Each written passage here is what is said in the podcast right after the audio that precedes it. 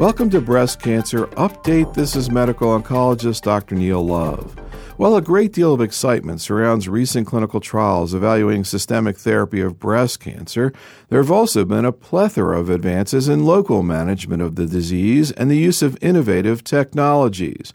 I met with Dr. Rache Simmons for an update on new developments in this arena, and she began our conversation by commenting on minimally invasive surgery. One of the areas that I think is particularly exciting is looking at alternatives to surgical lumpectomy. And some of those may be percutaneous excision. There are several devices out there in the market currently that do a pretty good job of excising lesions. And certainly at this point, they're only approved to excise benign lesions. But it wouldn't surprise me if in the future we're seeing these technologies used to treat breast cancer, to excise breast cancer as an alternative to a surgical lumpectomy. Also, one of my particular areas of interest in research is looking at ablation therapy. And ablation therapy is not really a new technology. It's been around for decades, being used primarily to treat metastatic hepatic tumors. So many surgical oncologists are familiar with the technology.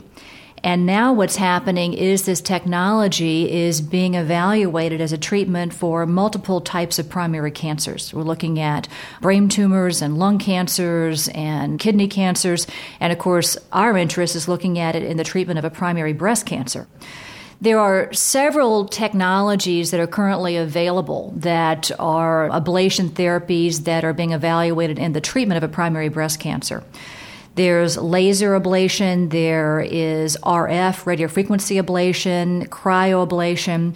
There are two other modalities that are being evaluated that are focused ultrasound and microwave, and those two really have very, very limited data. But looking at the other technologies, the two heat technologies, laser and RF, are being shown to be pretty good at killing cancer. What I find most interesting, though, is cryoablation. And there are very good data looking at cryoablation in the treatment of fibroadenomas. We started using this years ago and have accumulated enough data so that it's actually now FDA approved to treat fibroadenomas without resection. And what we've found is that these tumors essentially absorb over the course of a year, so that a year out from the ablation, 95% of them have completely gone away. And that's going away both by physical examination, they were palpable initially, and also by ultrasound and by mammography. So they really are just being absorbed and then completely disappearing. We're now applying that technology for breast cancers. And there's currently one good pilot study in the literature where we took 27 breast cancer patients that were all T1 invasive breast cancers. We did cryoablation and then we did a resection on all of those patients. And what we found was if you limited the patients to purely invasive ductal, without EIC, less than 1.5 centimeters, that we had 100% complete ablation on those patients. How long after the ablation was the surgery done? It can be anywhere from six days onward. And you know, certainly when you're dealing with breast cancer patients, you're not going to wait a long time because they want to have their resection, sentinel node biopsy, and get on with their other therapy.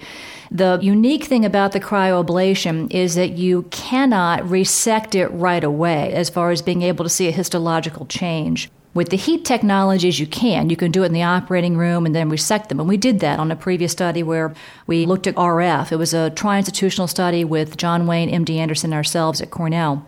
But with the cryo, you have to wait six days to see the histological changes. And what you see when you do resect these tumors is essentially just a hyalinized necrotic area. And that shows the complete ablation of these tumors. I would assume the major reason to do this is cosmesis. It is. It's cosmetic, and it also, of course, would avoid an incision and avoid going to the operating room for these patients. The thing that we found in the fibroadenoma data that we thought was important was finding out what happens when you follow these patients mammographically. Because our concern would be that if we get to a point where we're not resecting these tumors, you don't really want to see a lot of fat necrosis and calcifications and scarring and distortion mammographically because it may make it very confusing to follow these patients. Now, of course, in the patients that had fibroadenomas, most of them were not in the age group to be getting annual screening mammograms, but some of them were. And we found that they just completely, essentially disappeared on mammography. So we're seeing less distortion on the mammograms on these patients that had cryoablation than one that would have had a surgical resection of a fibroadenoma. There is a trial that is an ACOSOG trial that should be launching. This is a phase two trial, multi institutional where we're taking 200 patients that have invasive ductal carcinoma, no EIC less than 1.5 centimeter, using, of course, the data that we found from the pilot trial to optimize the success of this trial.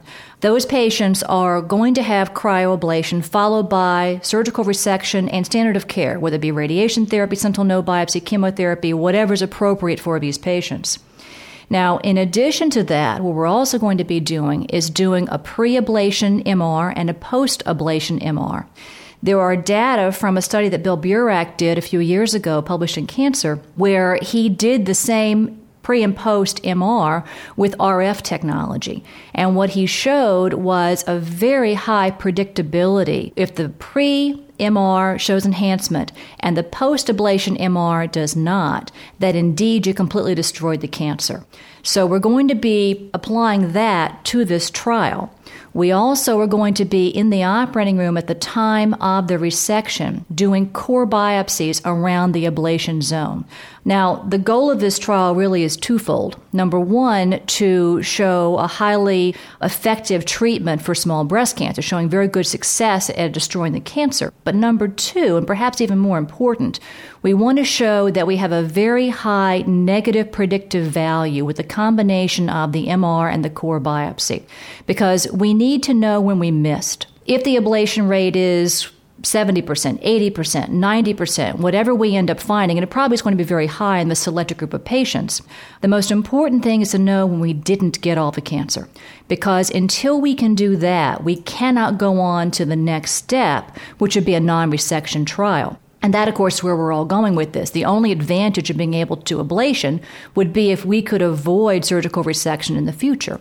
And at this point, the data are not strong enough to take that step. So, what we're hoping is that this trial, this ACOSOG trial, will be able to give us the information as a foundation to be able to then do either a very large phase two or a phase three study where patients would have non resection, either non resection followed compared to historical controls, or patients that would have a phase three randomized trial where their patients would be randomized to standard surgical resection, lumpectomy, versus having cryoablation without resection. What about partial breast irradiation? Can that be done in this situation? It could be. The question is if that would be any conflict. You know, certainly if the patient's on another trial, B39 or some other radiation trial, that might be a conflict for that trial.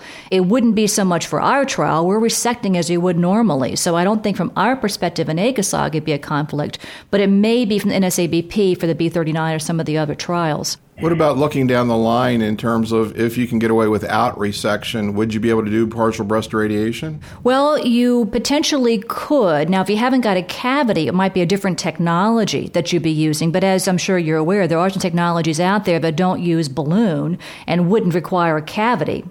Now, what I think is really fascinating to think about, and this is really pushing the envelope, but if we're able to do partial breast radiation and radiate a centimeter beyond the cavity that we've surgically resected, it seems pretty logical that you might be able to just ablate a centimeter beyond the cancer as well, and that might work just as well. Now, I have no data to support that. I'm just thinking hypothetically, but it's an interesting concept to think about. What have you observed in terms of the cosmetic effects of this, or have you had patients who just have the ablation without the surgery? We haven't done that for cancers. We have done that for fibroadenomas. And what's interesting is, of course, the first couple days after the procedure, they're ecchymotic, they're swollen. And if you have a patient who can feel her fibroadenoma, she'll probably feel it more after she has the cryoablation because the whole area swells. But then what begins to happen is the tumor begins to absorb, and generally three to six months after the ablation, you can't feel it anymore. And then generally six months to 12 months afterwards, as I said earlier, it goes away from an imaging standpoint as well. Does it appear to be significantly improved cosmesis compared to excision? Well, you know, I think certainly in the application for fibroadenomas, it often is because you typically may have a patient who comes in who's a young woman and she may have multiple fibroadenomas. And especially if she can feel the tumor, they often don't like having it there. So even though you could offer her the option of having a core biopsy and observation, that may not be palatable to her. She may prefer to have it go away. And then you're left with two options either ablating it or surgically excising it. And when you surgically excise it, you're going to have an incision. Now, that may be cosmetic, it may not be, depending upon how large it is and depending upon where it's located in the breast. And she may have multiple ones of them. So you may then end up going down the road of doing multiple surgical incisions for these patients, which may not be cosmetically advantageous. And in that situation, I think doing cryoablation would be better for the patient. How many patients have you done this procedure on for fibroadenoma or benign lesions? For fibroadenoma, somewhere around 12, 15, somewhere in that range. So, where do you see this all heading? You know, I think it's very exciting, and I think it's one of the possibilities of how we're not going to be doing surgical resections in the future. And I think that certainly as we go towards less and less invasive technologies, this may be in our armamentarium as far as what we're able to offer patients five to 10 years from now. We were talking just now about partial breast irradiation. What's your take on the NSABP RTOG study looking at that? Well, I certainly think that partial radiation, it makes sense. I mean, as far as the way we're treating our patients and going down the road with our patients again towards less and less invasive technology. I think that partial breast makes sense as far as most recurrences are within the same area of the breast where the cancer is, and radiating normal tissue is really no different than radiating the opposite breast. So I certainly agree that the technologies make sense, and we need more data. We need more data going forward as far as the follow up on these patients. Are you doing PBI at your institution? We are. We're using it predominantly with the MammoSite. And I do like the MammoSite. I think that technically it's very easy to put in.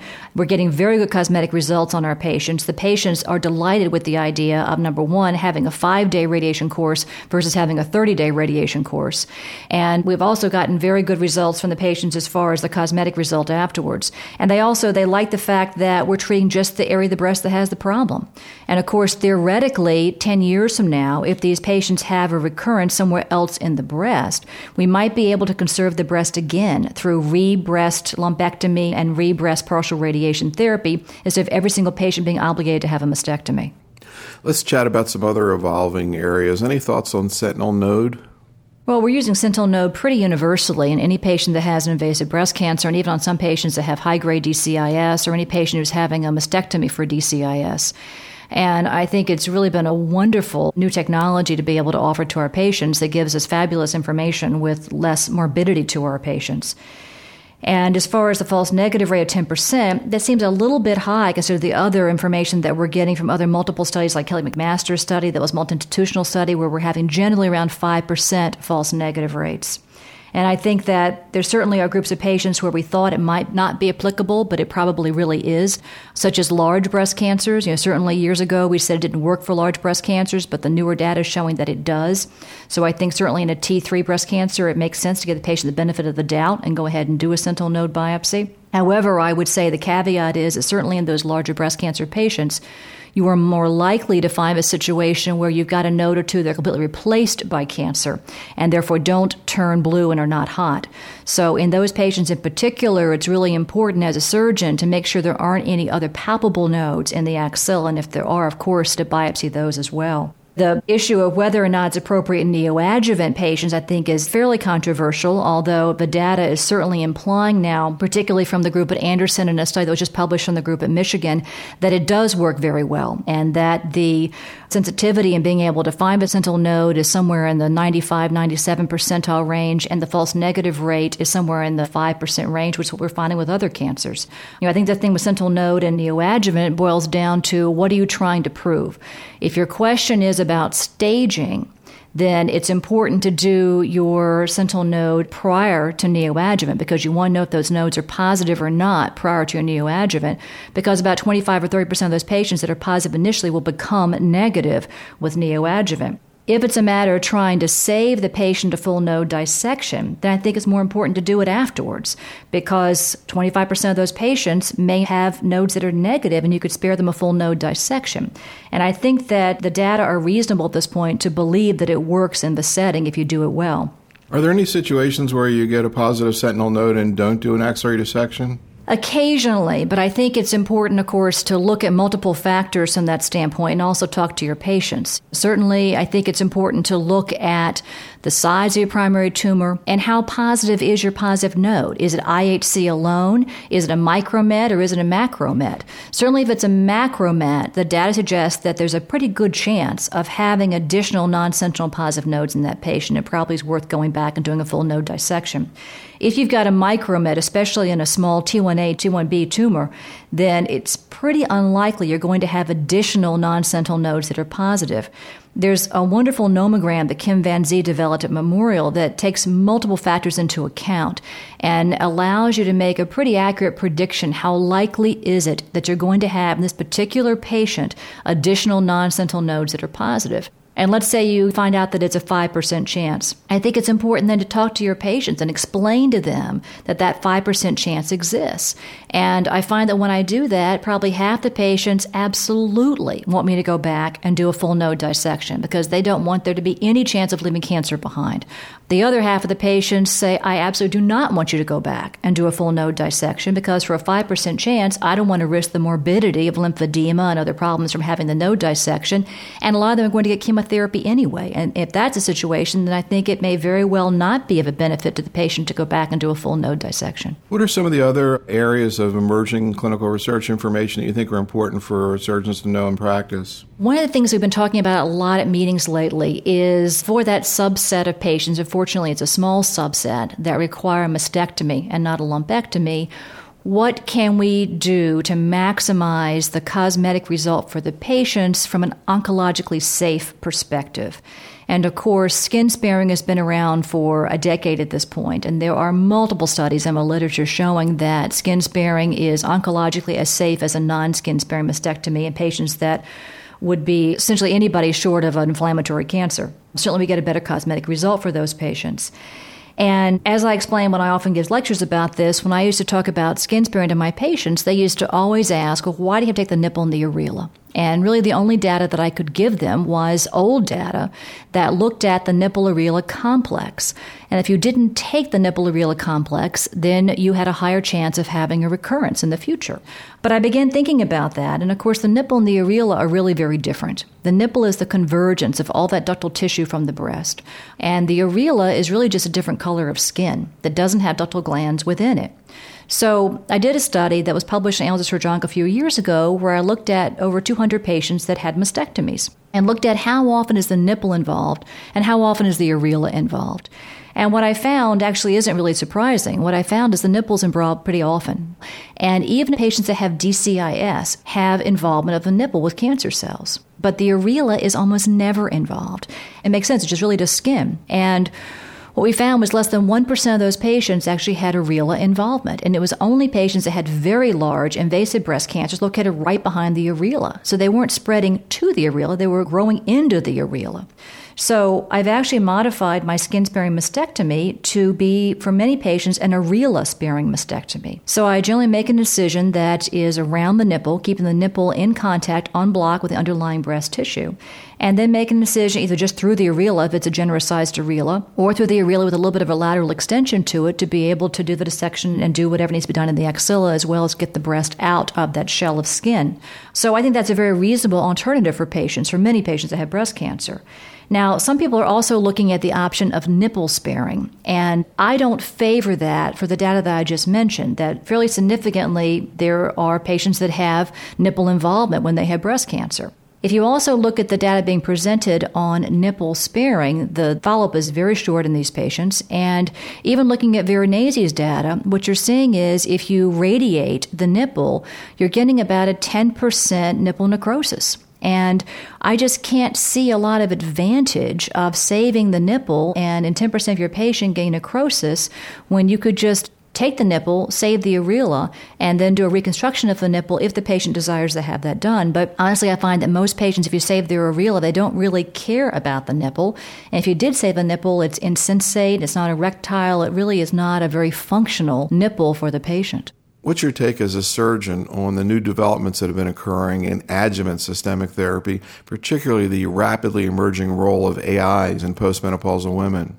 Certainly, the trend has been in all breast cancer hormonal treatments that we start out looking at it in the metastatic setting initially, then the adjuvant setting for invasive cancers, then we often go to the in situ setting, and then we go to the chemo prevention setting. So that would actually be right on course with the AIs. The AIs have shown to work well metastatic, well in the adjuvant, and certainly now we're looking at that as far as the B35 trial with the DCIS, and I expect it's probably going to work as well, if not better than tamoxifen. And the next step, logically, would be to look at it in the prevention setting. What's your take on the safety and tolerability of AIs versus tamoxifen? Yeah, certainly as far as the menopausal symptoms, think they're about the same as tamoxifen. I haven't seen a big difference in patients, although ironically, if a patient does not well on one, they might do well on the other for some unknown reason. But as far as the advantage of preventing osteoporosis with tamoxifen, we don't see that with the AIs. So if a patient is at risk for osteoporosis, she would need to take another type of medication, which could certainly be Fosamax, something non hormonal that she would be able to take. Generally, I find that patients do pretty well with the AIs, and certainly the data implies they may be as good or even a little bit better than tamoxifen. In the past, breast cancer surgeons have prescribed tamoxifen in a number of situations themselves. Is that happening with AIs, and do you think it will happen? Oh, I think it definitely will happen. And as you may know, there's a trial currently, an ACOSOG trial, the 1031, where we're taking patients and looking at three different hormonal agents, three different AIs neoadjuvant setting. The patient being randomized to one of the threes. It's for postmenopausal ER positive patients in a neoadjuvant setting. And of course, this lends itself very well for surgeons giving these medications because you're the ones that see the patients initially. I think that certainly it makes sense that in the future, surgeons probably will be given these medications and they may be much more common and much more of the bulk of what we're treating our patients with versus chemotherapy. Another development that's been kind of interesting. Being part of the NSABP, you've seen that evolve, which is looking at the Oncotype DX assay. Can you summarize what your take is from those data and how it enters into your clinical decision making? I think it's very exciting data. And I think certainly this sort of technology, whether it's this particular company or other companies that are out there, I think that it's going to be part of how we treat breast cancer patients in the future because there is the potential of so much information that we can get from a core biopsy on these patients. And I wouldn't be a bit surprised if 10 years from now we do a core biopsy on our patients as they present with their breast cancer. We get a multitude of information from them as far as number one, likelihood of having lymph node involvement or systemic disease. So that may eliminate the need for doing sentinel node biopsies or node dissections or even systemic workups in these patients. It will also give us information regarding what chemotherapies are appropriate in our patients. We then will be able to give them neoadjuvant chemotherapy, shrink these tumors down, maybe not doing anything on these patients as far as a procedure in the breast if we can make the cancer go away completely with neoadjuvant. I think it's going to be a completely different world 10 years from now than it is right now. And I think very little of it, in all honesty, is going to be surgical. Have you actually utilized the Oncotype DX assay in your practice? We've used it for some patients. There certainly are limitations as far as all the patients that where it applies and if it's helpful, but we have used it in some patients, and it has helped our medical oncologists make decisions about chemotherapy for those patients.